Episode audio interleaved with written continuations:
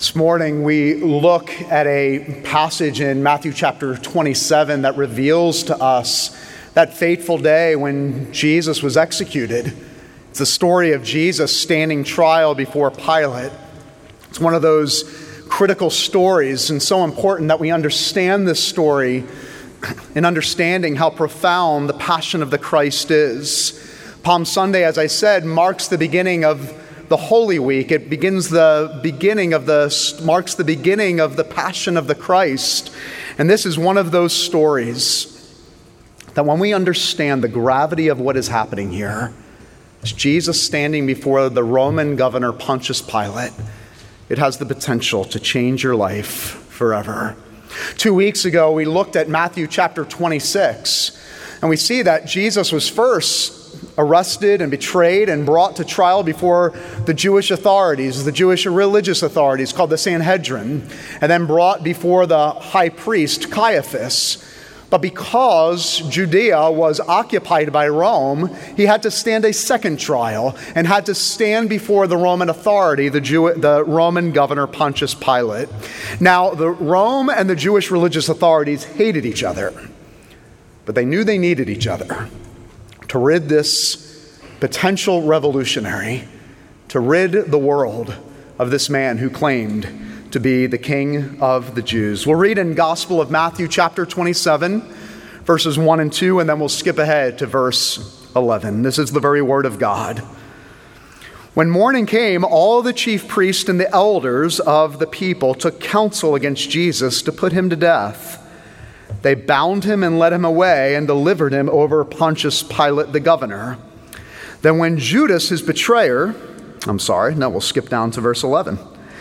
Verse 11 Now Jesus stood before the governor, and the governor asked him, Are you the king of the Jews?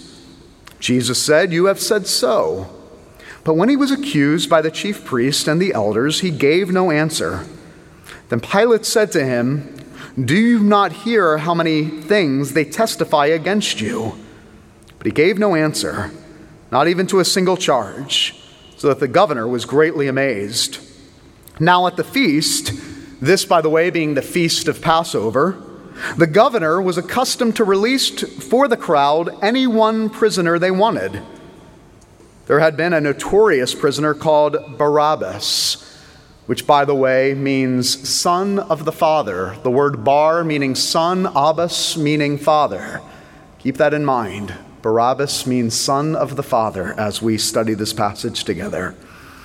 So when they had gathered, Pilate said to them, Why, whom do you want me to release to you, Barabbas or Jesus who's called the Christ? For he knew that it was out of envy that they had delivered him up. Besides, while he was sitting on the judgment seat, his wife sent word to him have nothing to do with that righteous man, for I have suffered much because of him today in a dream. Now the chief priests and the elders persuaded the crowd to ask for Barabbas and destroy Jesus. The governor said to them, Which of the two do you want me to release to you? And they said, Barabbas. Pilate said to them, Then what shall I do with Jesus, who's called the Christ? They all said, Let him be crucified. And he said, Why? What evil has he done? But they shouted all the more, Let him be crucified. So when Pilate saw that he was gaining nothing, but rather a riot was beginning, he took water and washed his hands before the crowd, saying, I am innocent of this man's blood. See to it yourselves. And the people answered, His blood be on us and on our children. And they released for them Barabbas. Having scourged Jesus, delivered him to be crucified. And the grass withers and the flower fades, but on this Palm Sunday, the word of our Lord, no, the word of our Lord, it stands forever. Amen. I want you to think of that moment that everything changed. Maybe a moment where you sat in disbelief, stunned, shocked. Maybe a moment in history. We look, think back to the early 80s and the Space uh, Shuttle Challenger ascending to the sky and then all of a sudden gone. We saw a nation sit in shock. Maybe it was 9 11. Maybe you're a sports fan and it was a walk off home run or a Hail Mary touchdown to end the game, whatever it was. We've all been in those places, small and big, where everything changed and you sat back in disbelief. A moment that changed the world and a moment that changed your life forever. Jesus standing before Pilate here in Matthew 27, for some of us, can seem so routine on Holy Week. It can be a story that seems so familiar that as we gloss over it quickly, we can miss how profound this moment in human history is. And it is my prayer this morning on Palm Sunday that as we study God's Word together, that you would understand that this scene of Jesus standing before Pilate would be for you one of those aha moments where you realize that what happened 2,000 years ago changed the world forever. I pray that as you study Matthew 27 and as we study it together, it would be a everything changed moment for you as we study the truths that are revealed in this passage. Three truths that I want to look at briefly in Matthew 27 that I believe change the world forever.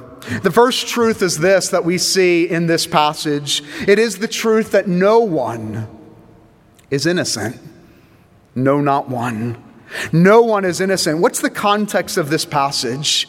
Remember, the Jewish authorities are bringing Jesus, this revolutionary, before Pilate for Pilate to do their dirty work. Now, Pilate knows that he's innocent. Look at verse 18 and 19. Pilate does everything possible to get out of this predicament. He goes back and forth with the crowd. What has this man done? He is innocent. His wife even calls him a righteous man. And so Pilate has an idea based off of the tradition of Passover. He says, Surely this will work. I will take the notorious criminal Barabbas. And now, just as a side note, Barabbas is not in prison for shoplifting. Barabbas is in prison for killing someone.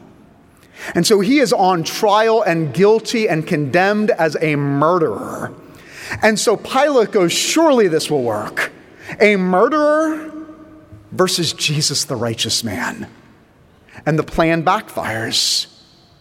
And as he brings Barabbas out, the crowd still demands for Jesus to be crucified. And then we are simply told that Pilate is left with no decision, no choice but to bring Jesus to be crucified. And Pilate brings a bowl of water symbolic of his message to the crowd that I wash my hands of this innocent man. And it begs the question who actually killed Jesus? Maybe you could say the Roman authorities killed Jesus. For surely it was under their watch and it was under their authority that Jesus was condemned as a criminal. Maybe you could put the blame on Pilate. And Pilate had a choice facing social, religious, and political pressure that he was the one at fault for putting Jesus to death. Maybe you could put the blame on the Jewish religious authorities. It was, after all, them behind the scenes conspiring to bring Jesus to this point. Maybe you could blame the disciples, for in their moment of truth, they were nowhere to be found. And it's in that moment that I pray that the light bulb goes off and you realize all of us are guilty of condemning Jesus.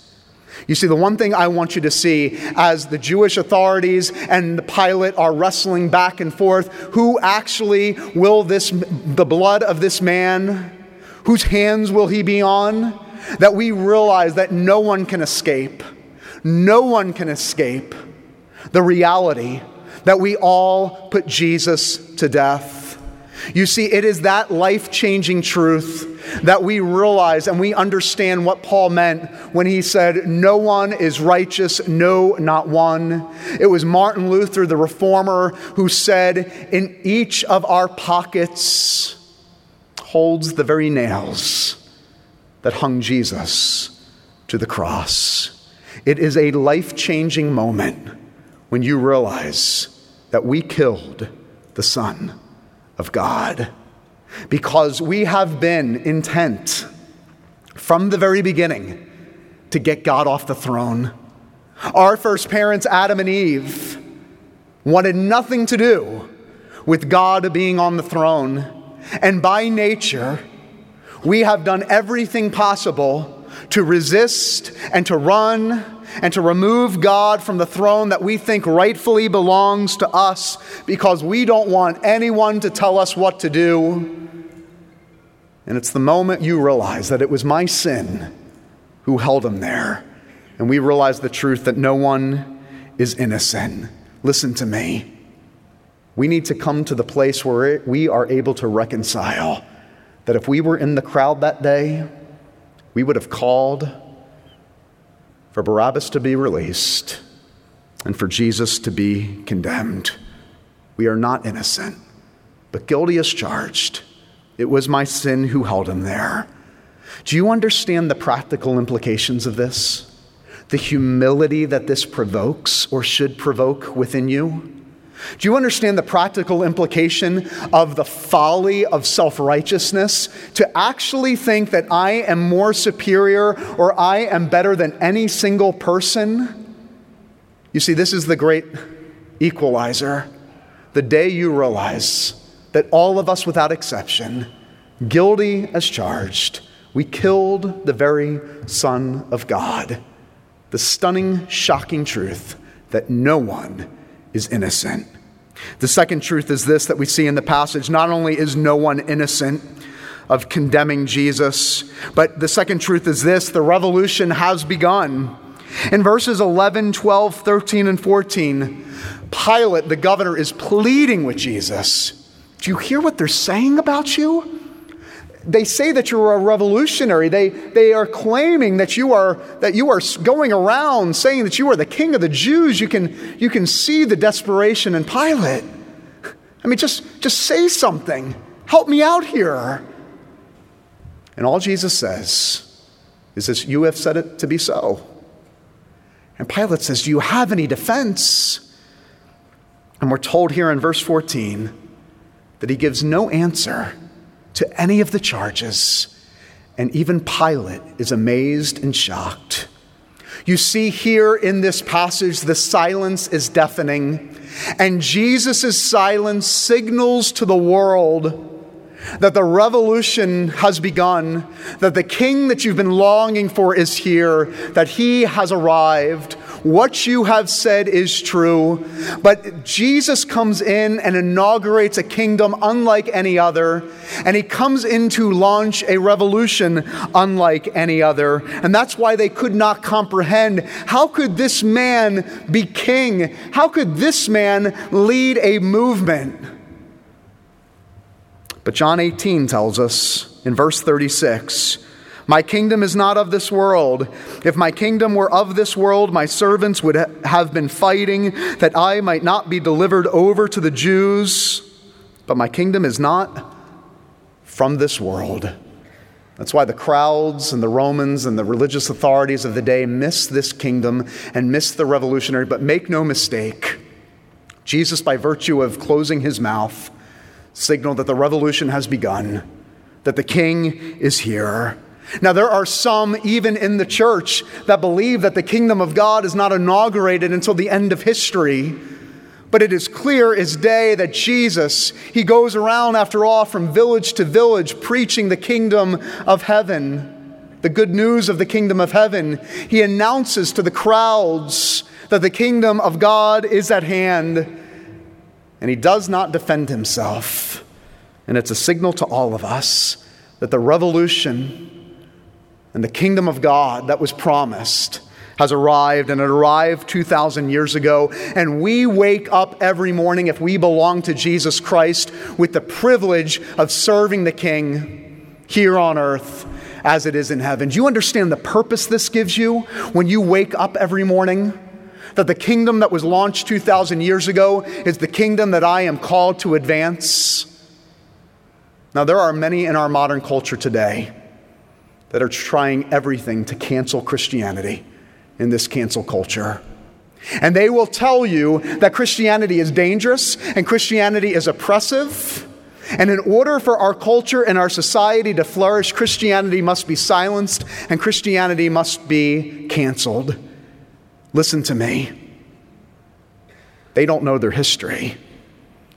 Because this world has never flourished more than when Christianity moved in. Wherever Christianity moved, the people flourished. Wherever Christianity was and the people of God went, all the people flourished.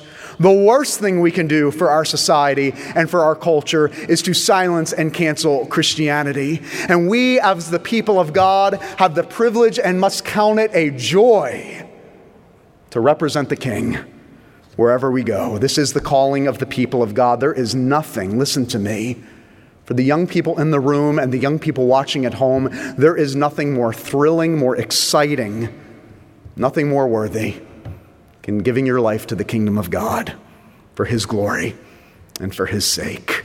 Make no mistake, 2,000 years ago, a revolution and a movement was launched unlike this world has ever seen, and we are still feeling the effects of it today. And it is our privilege to carry it on and advance the kingdom far and wide in our day. Third truth that's revealed to us here in this passage the truth that they condemned on that day the wrong man. They condemned the wrong man. In verse 15, we're told that on the feast of Passover, Pilate goes through this tradition of releasing one of the prisoners. And as I said in the beginning, surely they would choose to release Jesus. He's righteous. He's innocent. Surely they would condemn Barabbas, the man who was guilty of insurrection and murder. Now, understand on that day, there were three crosses prepared. Three crosses prepared for two criminals. Three crosses prepared for three men that were guilty as charged and should have received their condemnation. And as the crowd is confronted with this decision to release Jesus and to condemn Barabbas, what is their decision? They cry out, Jesus, condemn Jesus. Do you understand what they were saying? They were saying, There is a cross for Barabbas, but we want you to put Jesus on that cross. Put Jesus on Barabbas's cross. Release the vile one and condemn the innocent Son of God. Scholars say that where Barabbas was located in his cell, that more than likely he could not hear the conversation between Pilate and the crowd, except this the moments when the crowd shouted. So Barabbas, the only thing he could hear was the words Barabbas, Barabbas, followed by crucify him, crucify him. And can you imagine Barabbas? as he hears the guard arriving to his cell, unlocking the door, and being let out, can you imagine the moment when the guard looks at him and says, Barabbas, you're free to go? Listen to me.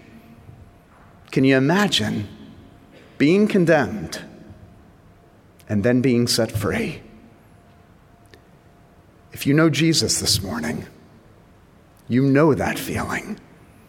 That is the story and the message of the gospel.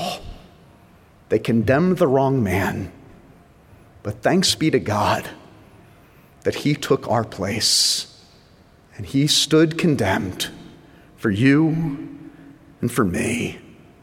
The message of the gospel this Palm Sunday is that Jesus took your sentence and he took your cross and he stood condemned. And Pilate's question to the crowd that day rings across to us today What will you do with this Jesus? I ask you this morning, what will you do with this Jesus? If he is a fraud, then by all means, this Palm Sunday, crucify him. But if he is the Son of God, then how could you not surrender your life to him and crown him Lord of all? Green Beret, fighting in Vietnam, writes of one day that he was flying in a helicopter, flying to where his troops were surrounded by the enemy on the ground, pinned in from every side. And he looks at the pilot and he says, That's where my men are. Send me down, send me into it. And the pilot looks at him and he says, You're crazy. That landing's way too hot. You'll never survive. And he turns to the pilot and he says, You send me the stinking down there. I am not coming home without my men. Listen, 2,000 years ago, Jesus says, You put me down into that hell, and you put me on that cross, because I'm not coming home without my brothers and without my sisters. Listen, this is the good news for you this morning. This is the good news of Palm Sunday. This is the good news of a man who was innocent but took your place. I once heard of a preacher as he was preaching this passage, and as he was simply reading Matthew 27, had to stop because he just started to weep.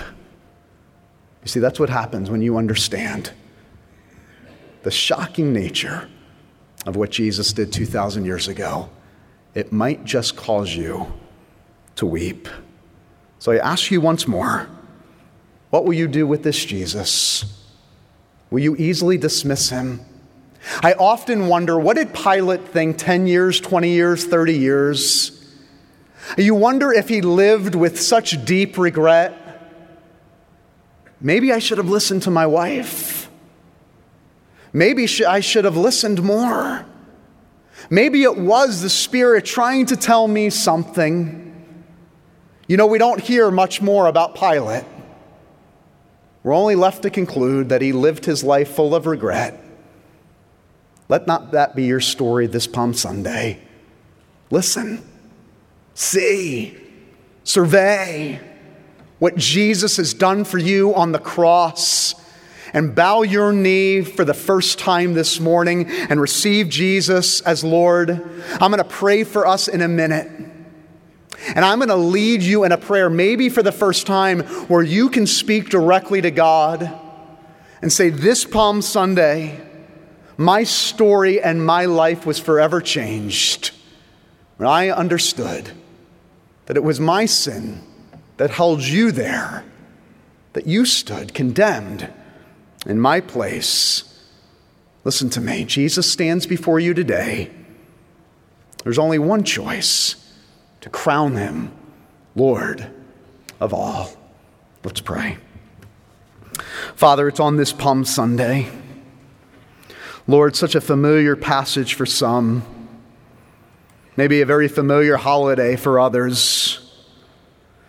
But Lord, it's on this Palm Sunday and the beginning of Holy Week that we are reminded of the shocking nature of what happened that week 2,000 years ago.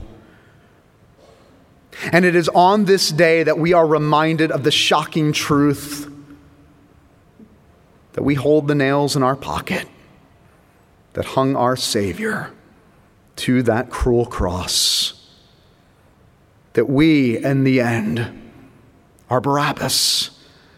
That that was our cross and our condemnation and our sin. And Jesus says, Give me that hell so that my children can experience life to the full both now and forever. If that is you this morning that has never received Jesus Christ as Lord, And maybe you don't know what to say this morning. Maybe say these words Lord Jesus Christ, I never knew. I've heard the story my whole life, but I have never understood what you exactly came to do. That you took my place on the cross. Forgive me of my sins. I realize that it is my sin who held you on that cruel cross. Forgive me and wash me and make me new. Lord, come into my life as my Lord and as my Savior. It's on this day, Palm Sunday 2021, that I want everything to be changed. I need your grace. I need your forgiveness. I need your love. Change me. The old is gone, and the new has come. I surrender my life to you. From this day forward, I'm yours. Follow you, crown you, because you are worthy. And it's in Jesus' name I pray. Amen.